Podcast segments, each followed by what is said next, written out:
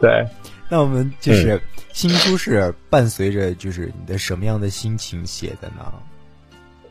其实这本书我写的时候喜忧参半，因为在写这本故事的时候，它是有很多伤感的，就是我不太以前不敢去碰的东西，我把要把它们抓出来，然后梳理一遍，要像过，尤其是在写的时候，你要像过电影一样，把之前的故事看一遍，所以我经常是。真的是边写边在哭，边在流泪。有的时候我自己会写不下去，因为你觉得那么多年你已经放下的东西，你要把它拾起来，还要仔细的去回忆细节，你还要梳理一遍。我觉得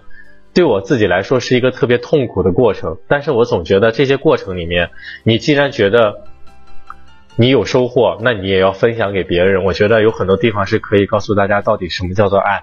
什么叫做感情，为什么我们要珍惜身边的人，无论是朋友、亲人还是爱人。所以我才把那些故事重新拾起来，去告诉大家，对，对，像回放了一部老电影一样，然后再对对对